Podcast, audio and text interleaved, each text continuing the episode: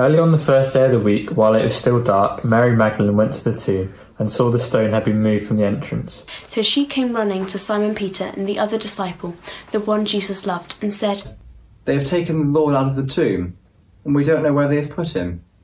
So Peter and the other disciple started for the tomb. Both were running, but the other disciple outran Peter and reached the tomb first. He bent over and looked in at the strips of linen lying there, but did not go in. Then Simon Peter came along behind him and went straight into the tomb. He saw the strips of linen lying there, as well as the cloth that had been wrapped around Jesus' head. The cloth was lying on in its place, separate from the linen. Finally, the other disciple who had reached the tomb first also went inside. He saw and believed. They still did not understand from the scripture that Jesus had to rise from the dead. Then the disciple went back to where they were staying. Now Mary stood outside the tomb crying. As she wept, she bent over to look into the tomb. And saw two angels in white, seated where Jesus' body had been, one at the head and one at the foot. They asked her, Woman, why are you crying? They've taken my Lord away, she said, and I don't know where they have put him. At this, she turned round and saw Jesus standing there, but she did not realize that it was Jesus. He asked her, Woman, why are you crying? Who is it you are looking for? Thinking he was the gardener, she said, Sir, if you have carried him away, tell me where you have put him, and I will get him. Jesus said to her, Mary. She turned towards him and cried out in Aramaic, Rabboni, which means teacher. Jesus said, Do not hold on to me, for I have not yet ascended to the Father. Go instead to my brothers and tell them, I am ascending to the Father and your Father, to my God and your God. To my God and your God. To my God and your God. To my God and to your God. Your God. To my God and your God. To my God and your God. To my God and your God. Mary Magdalene went to the disciples with the news. I have seen the Lord. And she told them that he had said these things to her. Hello, happy Easter to you, whether you're in the building, whether you're at home. Um, it's great that you can join us. And as we just heard, Easter is such an exciting day. Now, I don't know about you. Uh, are you excited for Easter? Um, maybe if you're online, uh, give us a, a, like, a thumbs up, whatever, um, to say that you're excited. And in the building, let's have a show of hands. Anyone excited? Yeah, that, I'm, I'm kind of surprised, to be honest. I thought there would be less. That's great. The, the service is, is getting you excited. Um, yeah, you see, Easter is an absolute game changer. Um, sometimes it's easy just to focus on the long weekend, the bank holiday, the start of the Easter holidays, chocolate, um, Easter egg hunts, all of those things, which are, which are fantastic things. But actually, when you look at Easter, in the wider context of history, it is this game changing event. And um, yeah, we're just going to take a few minutes now just to look at the impact that it's made. See, Jesus had been gathering quite a following. Um, he'd been healing people, he'd been um, casting out demons. We heard a few weeks ago about how he'd even raised Lazarus from the dead. He was speaking with an authority that, that the people around just hadn't heard before. Um, and some people were even starting to believe that he was the promised Savior. And then Good Friday happened. Jesus was executed. The crowds had scattered, they'd left him. His friends, his closest friends, were, we're told, were hidden. They were locked behind doors for fear of the Jewish leaders. If that is the story, then Jesus was just a teacher who did some miracles, maybe a prophet in this, this little rural backwater of Galilee in Israel. But the story continues. And if we could just have that, that verse up, please, Josh. Early on the first day of the week, while it was still dark, Mary Magdalene went to the tomb and saw that the stone had been removed from the entrance. Jesus is alive. Now, I can't say that without grinning because Jesus is alive. Death couldn't hold him. It's lost its sting, as we, as we read earlier. Jesus wasn't just this teacher, this prophet in a tiny area of Israel. No, he was and is the Son of God. And that's what his resurrection proved. And he died, as we've heard already, to make that way for us to be friends with God again. I don't know about you, but that just it, it amazes me. I'm gobsmacked by the thought that death, that kind of aspect of life which we just know is inevitable for all things, has lost its sting. It's lost its power. We have a real hope that death isn't the end, but we know that we can be raised to life with Jesus as he proved that we can. He is the example, he's the, the one who's gone before us. He's that first fruits of the harvest to prove that we can be raised again. And maybe if you're dropping in or, or you, you've just been around church for a while, you might think, well, that sounds great, but how can somebody be raised again? That doesn't happen. People don't come back to life from death. Couldn't the disciples have made it up? Well, I suppose they could have, but the Bible actually tells us of multiple appearances.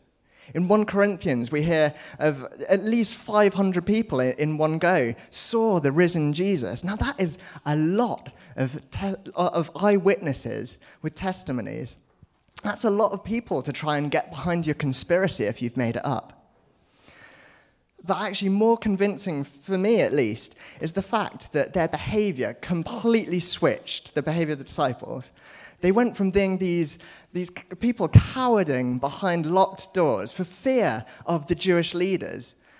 And then, days, weeks later, they are in front of those same Jewish leaders testifying that Jesus has been raised from the dead. They were willing to risk everything for this claim that if they'd made up, then, well, they were just putting themselves at risk for nothing. And actually, many of the disciples went on to be killed for that belief. If you'd made something up, you wouldn't be willing to die for it, would you? So that just convinces me that Jesus is alive. Fact, a historical event. And everything changed for the disciples on that first Sunday. They changed completely um, in, you know, in, in their behavior. But it changed for the rest of history as well. It wasn't just these people that it affected the church was born, this movement of Jesus followers who are seeking to be a light, to bring hope, love, and justice into the world. Yes, sometimes the church has made mistakes, it's done terrible things. But Christians as a whole, in general, have made a huge difference in the world to health and social care, to education, to business, to politics, to science, to justice. What a game changer that first Easter was. And it's not just something that's changed the world, but actually it has the power to change us individually as well. If we accept Jesus as our risen Savior, if we repent of the, the wrong things that we've done, then we're forgiven. And we can have a relationship with God, which Jesus bought through his death on the cross we can know this fullness of life, both in this life, but even more amazingly, in the life to come. What a game changer that is. Now, if, if you're listening in and, and you're sort of on the fringes of church and you want to know a bit more, um, if you go to our website, highgrove.church forward slash faith, then you can watch a video and you can read a bit more information about how you can um, get to know Jesus and, um, and say yes to him as your risen Savior. But this morning, we really want to take a chance to, to celebrate the fact that Jesus is alive. So let me pray. Father God, we thank you for sending Jesus. And we thank you, Jesus, that you are alive, that it changed everything in history for, for the disciples, for society, and it can change everything for us as well. We thank you Jesus, that you're alive. Amen. Bubbles.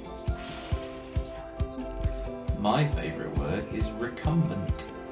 My favourite word is rejoice. My favourite word is bookkeeper because it's the only word in the English language with three double letters. My favourite word is spring My favourite word is topple. Oh! My favourite word is music because I enjoy playing instruments. My favourite word is creation. My favourite word is Ujimafluji. It's very useful when you've forgotten the name of the thingamajig that you were talking about. Favourite word? Bing. My favourite word is noise. My favourite word is dog. My favourite word is anti disestablishmentarianism. I don't really know what it means, but when I looked into it, I thought, I'm not an anti disestablishmentarianist. Hello again. It's so amazing to celebrate that Jesus is alive. But Easter isn't just about this game changing event in history. It's not something that we just study in history, RE, or sociology classes, kind of scientifically prodding the, uh, the claims that are made. No, Easter Sunday and Jesus' resurrection is incredibly relevant to your life and to my life, and, and that's what we're going to take um, a few minutes to really dig into now. You see, Jesus didn't announce his resurrection with fireworks or with a message emblazoned in the sky. And although angels are mentioned, there wasn't a choir of angels singing um, like there is in the, in the Christmas story with the shepherds. Instead, we read of intimate meetings which consists of Jesus mainly telling his disciples not to be afraid and trying to convince them that he's actually alive again. Now we heard earlier in the in the reading that this is how Jesus announced his resurrection to Mary with just a single word. At this, she turned around and saw Jesus standing there, but she did not realize that it was Jesus. He asked her, Woman, why are you crying? Who is it you're looking for? Thinking he was the gardener, she said, Sir, if you've carried him away, tell me where you've put him, and I will get him. Now, remember, this was early in the morning, while it was still dark. Maybe the tears falling from her eyes masked her vision when she saw Jesus. She didn't, she didn't see him clearly. So he says to her, Mary. She turned towards him and cried out in Aramaic, Rabboni, which means teacher. Now, Jesus could have belted out, Behold, I'm risen. He could have announced his resurrection like he did to Saul later on the road to Damascus with this blinding flash of light and awe and wonder. But no, Jesus asks her a question and then he simply says her name Mary. I wonder if her own name kind of became Mary's favourite word because with that single word, Jesus changed everything for her. With Jesus, it just takes a single word for him to change our situations in, in our lives and situations in the lives of those around us. While I was preparing this talk, I felt led to a song called Say the Word by Beth Croft. The chorus goes, Say the word, and I'll be free. Say the word, I'll be made whole. At your word, mountains are moved. Seas that are raging will calm when you say the word. And it echoes the words of the centurion who we read about in Matthew chapter 8. When Jesus had entered Capernaum, a centurion came to him asking for help. Lord, he said, my servant lies at home paralyzed, suffering terribly. Jesus said to him, Shall I come and heal him? The centurion replied, Lord, I do not deserve to have you come under my roof, but just say the word, and my servant will be healed. For I myself am a man under authority with soldiers under me. I tell this one, Go, and he goes, and that one, Come, and he comes. I say to my servant, Do this, and he does it. When Jesus heard this, he was amazed and said to those following him, Truly I tell you, I have not found anyone in Israel with such great faith.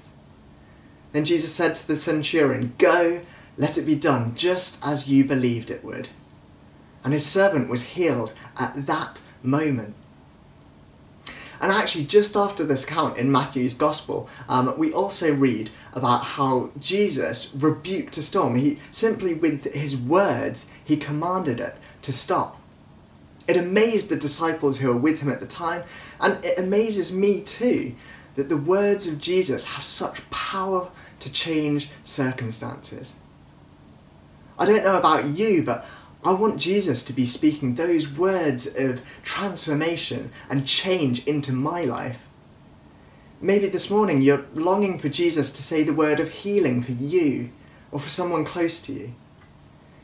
Maybe you've lost something precious which you really want to find, or, or you need a broken relationship to be restored, or to see breakthrough or freedom in a situation where there just doesn't seem to be a good solution.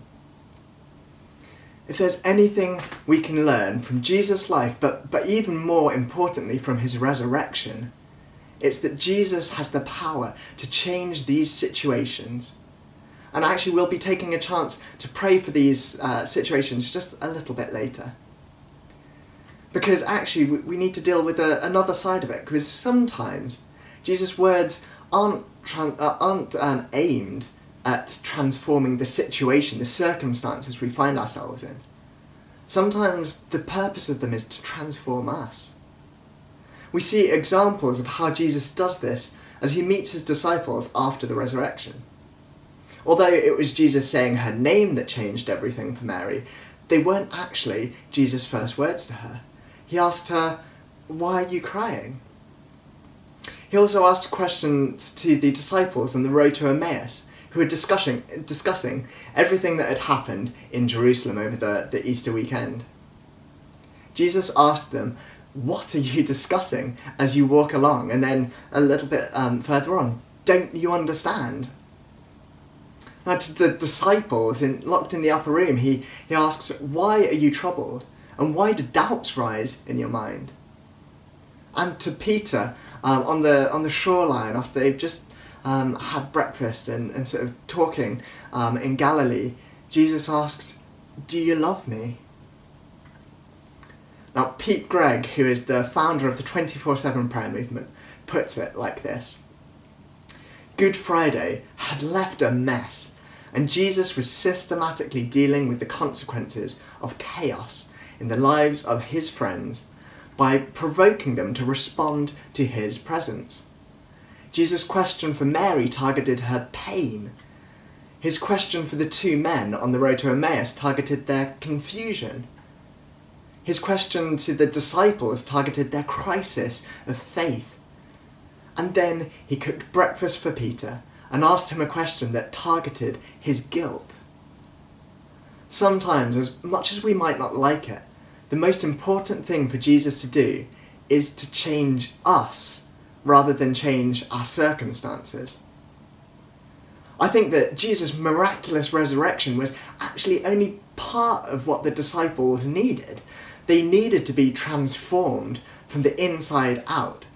And Jesus' words to them, his questions, started that process of inner healing that the Holy Spirit continued. Now, there is an amazing story um, about Li- Elijah. Um, he's one of the Old Testament prophets. Um, great, great um, stories about him in the Bible.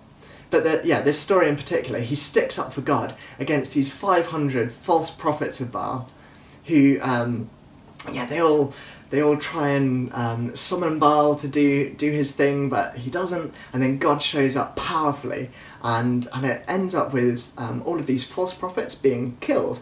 Um, but the queen at the time really liked those false prophets, and so she wants to kill Elijah, who stood against them. So he runs away, um, and he he's just absolutely um, shattered. He um, he gets uh, put back on his feet physically by God. Uh, he gets um, sort of gives him some great rest. He gets given some food, and and it picks him up again. Um, and then he goes to this mountain, and God meets with him there. But God doesn't speak to him in the great fire that rages on the mountainside, or in the huge wind that gusts or in the earthquake that, that shook the foundations of the mountain. But he speaks in a gentle whisper. Mike Pilavachi and uh, Andy Croft write this. Most of us are wired to hunt for the, spectac- uh, the spiritual in the spectacular. We want to receive a stunning prophetic word, an overwhelming feeling of love or a, mira- a miraculous healing. We're not listening to God as much as we, are looking for showy signs and dramatic revelations. We've boxed God into speaking impressively and missed that he prefers to speak lovingly. God whispers because his priority is intimacy, not entertainment. You don't have to be close to the earthquake, the wind, or the fire to feel its effects, but to hear the gentle whisper, you have to feel his breath on your neck. So maybe this morning, um, as you're, you're waiting for Jesus to say the word of transformation over your circumstances, let's make sure we're still listening for him in case he's actually gently whispering to us, wanting to transform us from the inside out rather than from the external circumstances. Now we're going to take a chance to pray now. Um, so maybe you'd like to stand up where you are. Uh, sometimes actually holding your hands out in kind of a gesture of receiving can help your, your mind and your spirit get into the right place. So let's pray. Jesus, I thank you that you rose from the dead. I thank you that you have the power to say the word and change everything. Lord, if we if we have those situations that that we want to see supernatural breakthrough, um, we bring them to mind now, Lord, and we pray um, as that centurion did. Say the word. Have your way, Jesus. Bring healing, bring freedom, bring breakthrough. But as hard as it is, Lord, we, we sometimes we realize that actually it's it's us that you want to transform rather than the situations. And so we wait for you now. Lord Jesus, would you would you speak to us? Whether we're um, yeah, whether we're waiting for that transformation, whether we um, know that you exist, whether we've got that relationship, or if we're just listening in, Lord, would you, risen Jesus, speak to us this morning? Lord, we listen for you now. Amen.